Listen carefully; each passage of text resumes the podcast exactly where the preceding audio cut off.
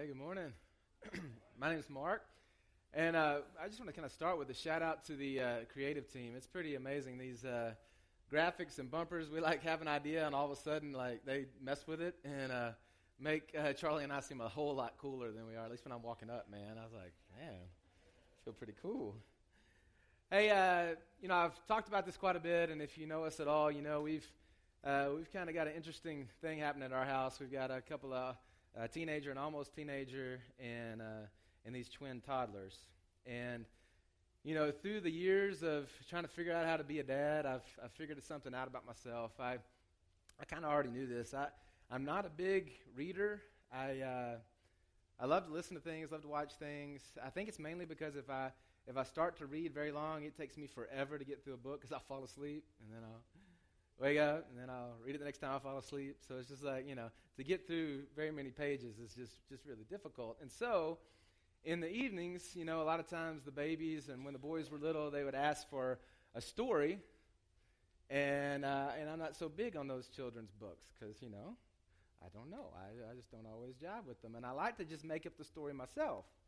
And so I would just tell the boys, hey, uh, give me some things. And so Caleb would be like, hey, pirate. Be volcano. All right.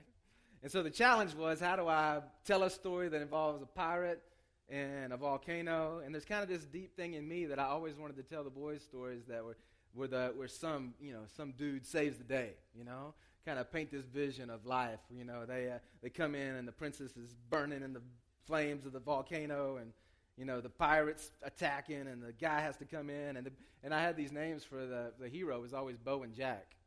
And uh, which is funny because our youngest is named Jack now. But I was like, man, Bowen. And they would come in and they, saved the day. Yeah, you know. I love telling it. Making the story up, you just got so much power, you know. But Jack's not buying it. He, uh, he really wants the book. And just kind of insider secret for dads. Uh, he can't read. and what he really wants is the pictures, right? And so what I can do is I can I can sit there and I can open it up and I can do the same thing, but just it has to kind of tie into these pictures that are here, right? So there's the hippopotamus and there's this red, but then this happens. Oh, look over here and this. And the other beautiful thing about it is it's on my timetable. See, if you're reading it, you know, you have to kind of read it at a pace, and it just, man, if it's one of those books that's long, it takes so much time. I'm ready to go to sleep. They need to go to bed. Let's do this thing. If you're just saying it, you can kind of go through it. Oh, and then, and then about the time, man, if I figured it out right, where where they're starting to, you know, it's been enough that they could call it good, and I'm about ready to be done. I can kind of, you know, sometimes turn two or three pages, and get to that point, and then when I feel like it's good, I just go, and that's the end. And if I've played it right, which usually happens, that that we're not just the end, but the end. And they'll they'll both kind of say, okay, and they'll roll over and they'll start getting ready for bed. And it's like, it's good. It's good. You know, the uh, following up uh, behind Easter and this tremendous celebration of, of what Jesus did when he, when he came back from the dead and thinking about you know, his miraculous birth and his life. And then it almost feels sometimes like when we come to Easter that we that we close the book and it's like, all right, the end. You know, that's that's the story. It's easy for us to just kind of put an exclamation point on it and and call it good. I, I think the reason that we do that a lot is because there's just this part of us. It's one of the reasons that this is a commandment not to have idols because there's this thing in us that wants something physical that we can see and touch. So the Gospels and the story of Jesus in the flesh and the, and the red letters in our Bible, which the words he actually spoke, we can really connect with that and sometimes feel jealous of the disciples and the followers that were, that were close to him and got to be with him in the flesh because there's that part of us that wants it. Now, if you really talk to uh, like an idol worshiper, most of the time they will say, I, know that there's not actually, uh, you know, the, the statue's not deity but it represents it and it helps me to have something to see and to touch. It's the reason a lot of times people will, will deify another human because they, they, they, they man, that person, it, they represent that thing to me, and being close to them makes me feel, you know, that there's some power there. And it's really hard for us that when it's spiritual and it's, and it's not tangible, it's harder for us to have this belief and this, uh, this feeling that it's real. Friends, it's real. He's alive. And while the resurrection is the centerpiece of this story, we live in the echo of that. And there's a purpose and a place. And there's things that we need to know. If you, if you think about what happens after that story, one of the reasons I believe it's all true as much as anything is what those followers did in the days that followed. I mean, they went and talked about it. A lot of them gave up their lives. This one dude named Paul, he he was a devout Jew, and in the beginning, he, he opposed that group. But then Jesus met him on this road, and, and man, after that, he was changed, and he began to be the one, one of the key leaders who went around talking about it and teaching about who Jesus was and calling other people to follow him. He went all over the place, and one of the places he went was this, this city of Ephesus. And uh, Ephesus is a, a, city that was on the west coast of present day Turkey, a port city that was kind of the center of, of learning. And um, and they worshiped there this deity named Artemis, and her temple was one of the seven wonders of the ancient world. And it was uh, kind of a center of culture in that place. When Paul got to, uh, to Ephesus, there were 12 guys that he met there that called themselves disciples of Jesus. And the further he, the more he talked to them, he realized that they had, they had repented of their sin and they had begun to try to follow the, the teaching of Jesus but they never really had understood what it meant that he, uh, that he could set them free from their sin and to have faith in him for salvation. And so he talked to them about that, and they became true followers of Christ. And then he took this group of 12, and he did as was kind of his custom. He went to the synagogue. And for three months, he stood up and he taught there and reasoned with uh, the folks there. And uh, as was the custom, about three months was the end of it, where they had had enough the leaders started to slander and speak against him. And so he and the guys, uh, whoever had been added to that number, they moved over to this place in Ephesus called the Hall of Tyrannus. And basically, that was this uh, event venue in the city. You know, it was the AMP. And uh, there were probably uh, classes that went on in the morning where there were lectures and things that were taught. And so in the morning, uh, likely Paul would do his day job. He made tents and sold them. But it says that from 11 to 4 every day, uh, every day for two years, he went to this hall of Tyrannus and he, and he spoke again and, and taught about Jesus and reasoned with the people there. And in Acts 19, it says something crazy. It says that at the end of that time, all living in Asia had heard the word of the Lord. All living in Asia had heard the word of the Lord. That means Paul's teaching had an incredible impact. But beyond that, it means people that were hearing it must have been going and telling other people who were telling other people. Because if it multiplied that quickly and all had the chance to hear because of Paul's teaching at this Hall of Tyrannus, that's pretty incredible. In fact, as the story goes on, it makes me think about um, I saw this quote one time that was on a gravestone of a missionary that had laid down his life in this place. And on the gravestone, they wrote, When he arrived, there was nothing but darkness. But by the time he left, there was nothing but light. And it sounds like that's kind of what happened when Paul came to, to Ephesus. God started to do these miraculous things through Paul, and other people were watching. It says at this one point that there were, uh, there were these rookie Jewish exorcists who were trying to imitate what Paul was doing and, and to rebuke this demon. And uh, as they were trying to do that, the demon spoke back at them and said, Jesus I know, Paul I recognize, but who are you? And it came out and jumped on them, and they ran out of the house naked and wounded, it says. Then, right after that, it says that everybody then gave more and more attention to the power in Jesus' name and began to differentiate between the fake and the real and to give more worship and attention to, to Paul's teaching. Uh, people began to repent and confess their sin says that uh, folks that were involved in black magic that they brought those books together in the middle of the city and they had a big bonfire and they estimated the cost of all those books to be 50,000 silver pieces. And then when it got to the place that it was about at, at fever pitch, there was this silversmith named Demetrius.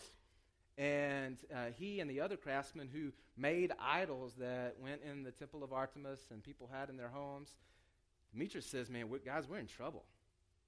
This movement is about to put us out of business, and it's going to shut down the temple. We're going to have to do something. And so he started a riot and he got all these guys together and he got everybody else involved in it. And they went through the city screaming out, Great is Artemis of the Ephesians! Great is Artemis of the Ephesians. It says it lasted two hours.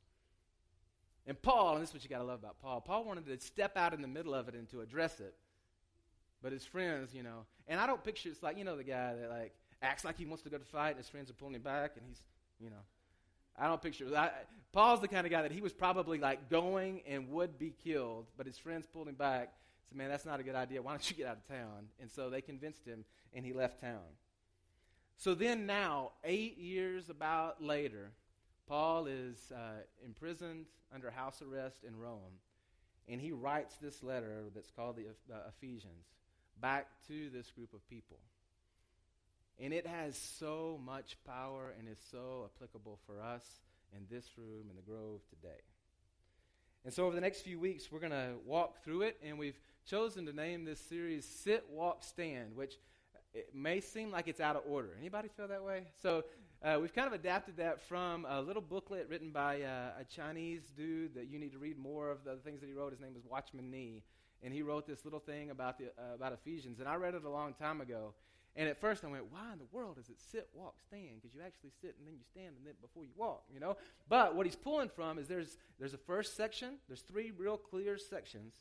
And the first section talks about, hey, these are the things that you believe. These are the things that we know. And the big picture of that is that God has done a whole lot of things in Jesus. And you need to believe those things, and you need to rest in them. And he actually uses the word Paul uses the word take a seat. You need to rest there. But then he moves real quickly to because you believe these things, there's this, there's this unity that happens between belief and behavior. And there's some things you need to walk in. There's some things you need to do as you as you live on this planet. And you know that uh, that relationship comes up a whole lot of times in the Bible, a lot of times in Paul's writings. One of my favorite times is uh, in, in Romans chapter 12 because you've got 11 chapters of Romans where he's talking about and going through the incredible mercy and grace of God and what he's done in Jesus and how we have life and how, how we've been set free from our sin. And then in Romans chapter 12, verse 1, and I'll, I'll say it in King Jimmy just because it's got some power. He says, I beseech you, beseech is a good word. I beseech you, therefore, brethren, by the mercies of God, talking about those last 11 chapters, by the mercies of God, to present your bodies as living sacrifices, holy and pleasing to God, which is your spiritual act of worship. So, what's he doing? He's saying, man, this is true. This is true. Believe it, believe it, believe it. Rest in it, believe it. Oh, but because of that, the only knee jerk reaction to those truths is go and do something. And so we'll take the turn from this is what we know and need to rest in and believe to this is what we need to go do.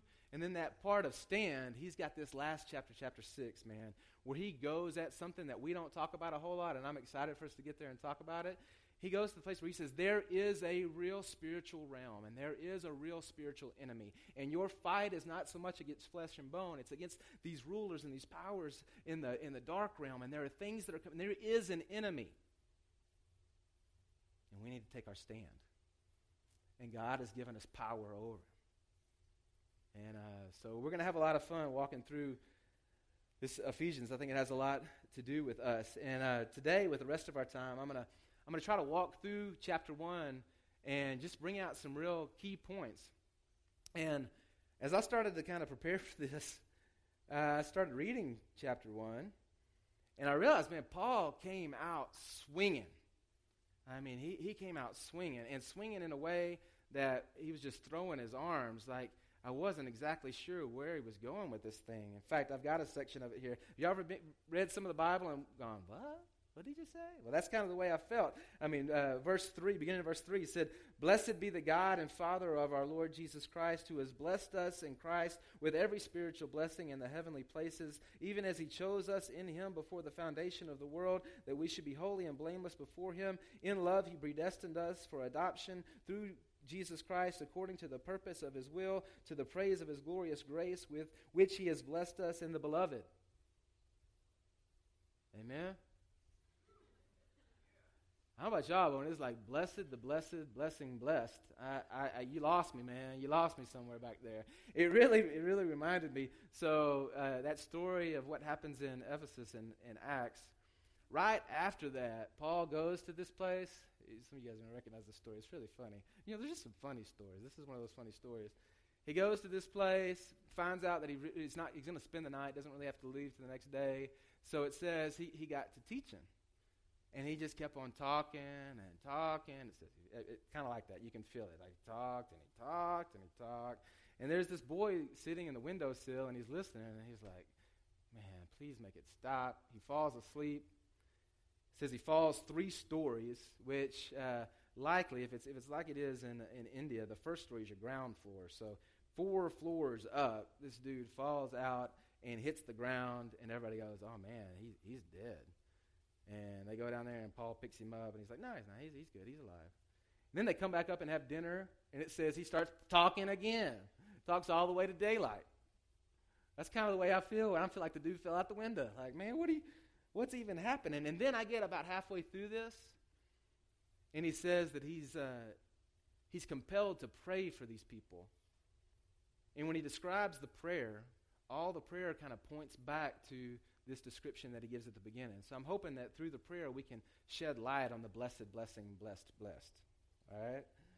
So he says that he's he remembers that these people are true believers and he's heard about their faith and he's heard about their love for the saints, which I think is really big. He, he talks about that beginning in verse 15. So he, believe, he knows that they're true believers, that their faith is real. And then right beside it, here's that belief and behavior. He's heard about their love for the saints. They're not just talkers, they're actually walking it and living it, and they have a reputation for it. And so he says, because of that, he is compelled to thank God for them. And then to pray something specific for them. All right, now, side note. If you were him and you were praying something specific for this, this Ephesians, if you were praying something specific for the Grove, what's that thing that you would pray? what's that thing that you would ask God to do? If you had to kind of sum it up, what would you ask?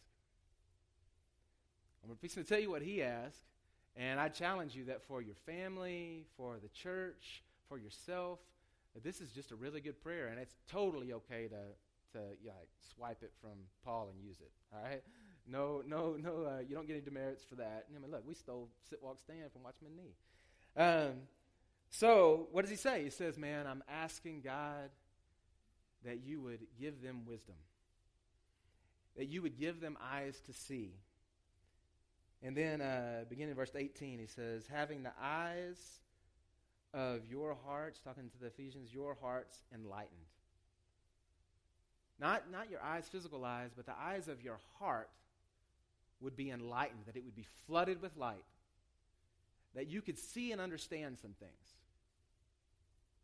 Do y'all realize how desperate the need is that the eyes of our hearts would be enlightened? These things of Jesus and these things of God are way beyond us. It's not just like we sit around and we talk about it and it's just something you just easily grasp. For some reason, it, it seems really hard, even some really simple ideas. I mean, the idea of the gospel that we're really broken and hopeless and that we need to accept it, see it, be repentant of it, and accept that He has to come in and do the work in us. I just said something that seems really, really simple, but I promise you it is hard to get your mind around that because we so bad don't want to sit. We want to try to do it ourselves. It's deep in us. And we need the eyes of our hearts to be enlightened, to understand it. And he said there's some specific things that you need to know and you need to be enlightened to. The first one he says, he says, uh, that you may know what is the hope to which, you, uh, to which he has called you. The hope to which he has called you. The second thing, uh, what are the riches of his glorious inheritance in the saints? And then, what is the immeasurable greatness of his power towards us who believe? So you've got hope, the riches of his inheritance, and the power towards those who believe. Hope, riches, inheritance. We need the eyes of our, our hearts enlightened to understand and to see the hope we have? You know, hope is a powerful thing, right? I mean, you take hope out of a situation, and all of a sudden that situation ends and is dead. You take hope out of a marriage, and the marriage is over. You take hope out of a government, and the, and the country dies, right? You take hope away from a team that they have some hope of victory, and they've already lost. He says, I pray that the eyes of your hearts are enlightened so you understand the hope you have in Christ. You have hope, and hope is talking about it's talking about the future and our, our connection to his will and to his purpose. In fact, uh, if you shed back and go back to earlier in Ephesians chapter 1, verse 5, it says, according to the purpose of, of his will, this happened. That he has a, a will and a purpose, and this is working alongside that. Verse 9, he says, He's made known to us the mystery of his will, that there's a, a mystery that not everyone knows. And, and to those who have trusted in Christ, in him, we've been made, we've, it's been made known to us this bigger purpose and this bigger thing that God is doing in the nations, that He's doing in you, this end plan, this end goal. According to His purpose, verse 9, uh, which He set forth in Christ, a plan for the fullness of time. Verse 11, according to the purpose of Him who works all things according to the counsel of His will. Our God is not just kind of fumbling along, He has a plan and a purpose. He's doing something and in Christ, we get to be a part of that plan and that purpose, and we have hope on a team that's going to win. a couple years, three years ago, uh, our older boys got into this sport that I know absolutely nothing about. And it feels really funny to know absolutely nothing about it. They're, they're, they're wrestling, and, um, and I'll be honest, I mean, we, it started out, and they just – they were just getting beat a lot and bad. And we go to tournaments, and it was like, man, and there's a lot of tears, and there's a lot of like, man, that's not pretty. And, you know, and, and also feeling like, man, there's absolutely nothing I can do to help them because I don't know this game and I don't know this sport. And they just got beat, but I don't have a clue why. So I'm like, man, what just happened? Because that dude went boop, boop, boop, boop. Man, and my kid's on the ground. You know, that's, that's not good. And there were a lot of times that we would finish a tournament, and Terry and I'd be on the way home, and I would say, "Is this good?" You know, they're in the back trying to recover from their wounds, and I'm in the front going, "Man, should we keep doing this? it's not pretty." But then I would meet guys like there's a guy that just recently moved uh, moved out of town that uh, it's been at the Grove for a while named Mike Bell. Mike wrestled at Duke, so I'd come back to Mike and say, "Mike, this happened," and Mike would just keep on saying to me, "Mike's this incredible." uh, this incredible man, incredible, incredible lover of Jesus. And he would just keep on telling me, man, it's working. This, this thing is, trust, just trust it, man. It just takes time. And what I saw is all of the hardships. Every time they got knocked down and had to get back up, every time they kept on coming, something was happening. Something was working in them. And I realized at some point that my hope is not that they win the tournament there's a bigger thing that I'm hoping in. I'm hoping that this process turns them into men who are disciplined and who, who get what it means to work hard and to get what it means to get knocked down and to get back up, that get James chapter 1. Says we're supposed to consider trials and hardships joy because they teach us how to persevere. As a father, what better can I give my sons than to teach them how to persevere? But somehow, when the dark night comes, I have to believe that this is going somewhere. Last weekend, Caleb got thrown at this tournament and broke his collarbone. It went like that. And uh, he had to have surgery on Monday. And he's like, I've never had surgery or a broken bone. So he goes, Dad, what's this going to be like? And I said, Dude, I don't know. You're in uncharted territory, bro. I'm going to I'm gonna be with you, man. You tell me. You know? And, and, but here's this thing, man, but I'm believing and I have hope. In Christ, we have hope. There is something that's going on. And there's a light at the end of the tunnel. In the dark night, Sunday's coming, right? He'll show up. And he says we need to know and understand and grasp this hope that we have. The second thing he says, we need to understand the riches of his glorious inheritance. You know, a lot of times I'll, I'll go in at night with, uh, with twins, and it's usually Jack that starts out that he'll go, Daddy, I'm scared. I'm scared. And Darcy said, Yeah, I'm, I'm scared too. And, uh, and it happened the other night, and I said, What? Have you guys forgotten who your daddy is? You don't know who your daddy is? Do you think a monster can be in the same house with your daddy? No. You think you need to be scared of something hurt? You think your daddy is going to let somebody hurt you guys? No. Where's the monster? And they both pointed over at the closet. so I said, All right, give me a second. And I went in and I shut the door and I banged around. Terry was upstairs. She could hear me banging around. I was banging around in there. Take that, monster! Take that! Take that! And then I walked out, kind of wiped my brow. All right, it's done. No more monsters in the house. You guys go to bed. Yes, sir.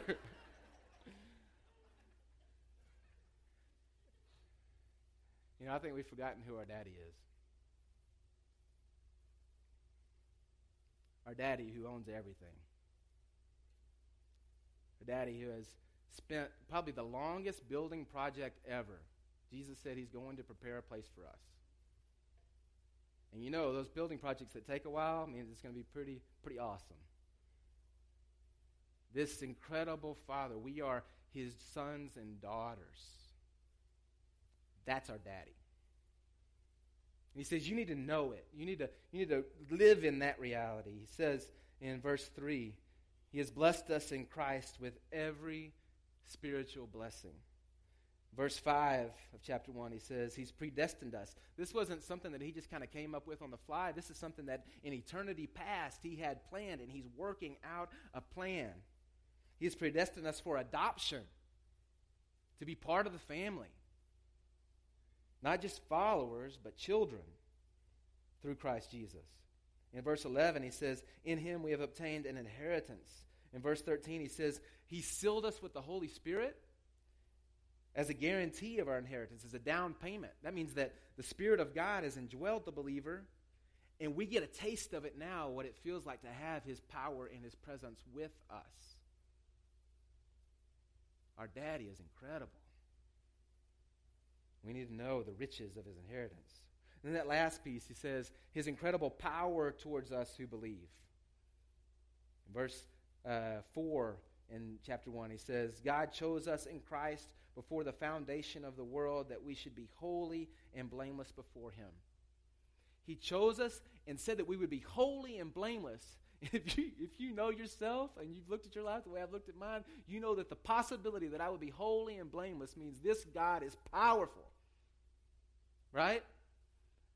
And he did something incredible in Jesus. In verse 7, it says, In him we have redemption through his blood, the forgiveness of our trespasses. His great power and his great grace and mercy, he's forgiven us. Then he goes on to say, according to the riches of his grace, and I love the way he says this, which he lavished upon us. He lavished his grace and mercy upon us. Our great, incredible, powerful God. It, I don't know if you had this growing up, but I, you know, I'd be out mowing the yard, and uh, man, lawnmower would always break. And I'd sit there for an hour trying to start that thing, and it never would start. And I'd call Dad and say, Dad, my lawnmower's broken. I don't think it's fixable, Dad. I can't get it to start. And he'd come home for lunch and walk out there and go,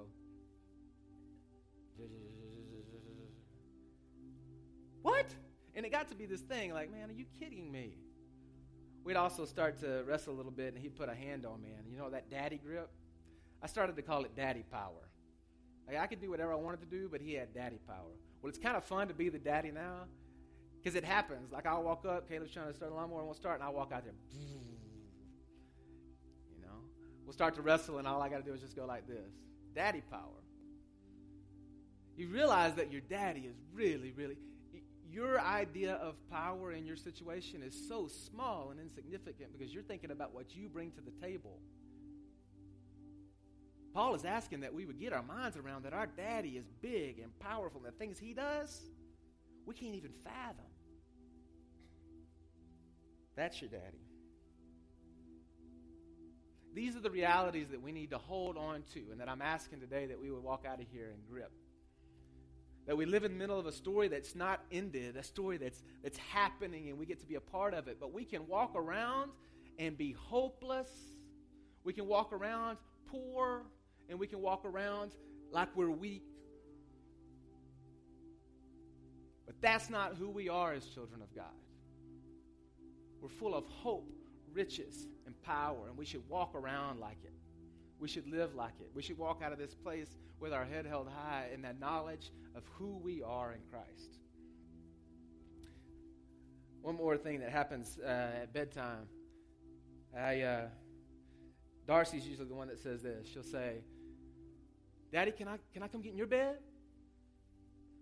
And uh, I said, No, baby, you can't, you can't come get mom and daddy's bed. Can I, can I come when the sun comes up? And Jack calls that uh, sunny day. When it's sunny day, can we come? Yeah, baby. When, when the sun comes up, you can come jump into bed with mom and dad. But for now, this is where you stay. And you guys sleep and sleep good. You got nothing to fear. The monsters have been taken care of. You rest. And then the day's coming that you can come and time's coming you can come and get in the bed with mom and dad. And that's what Jesus did after the resurrection. He, he set the stage.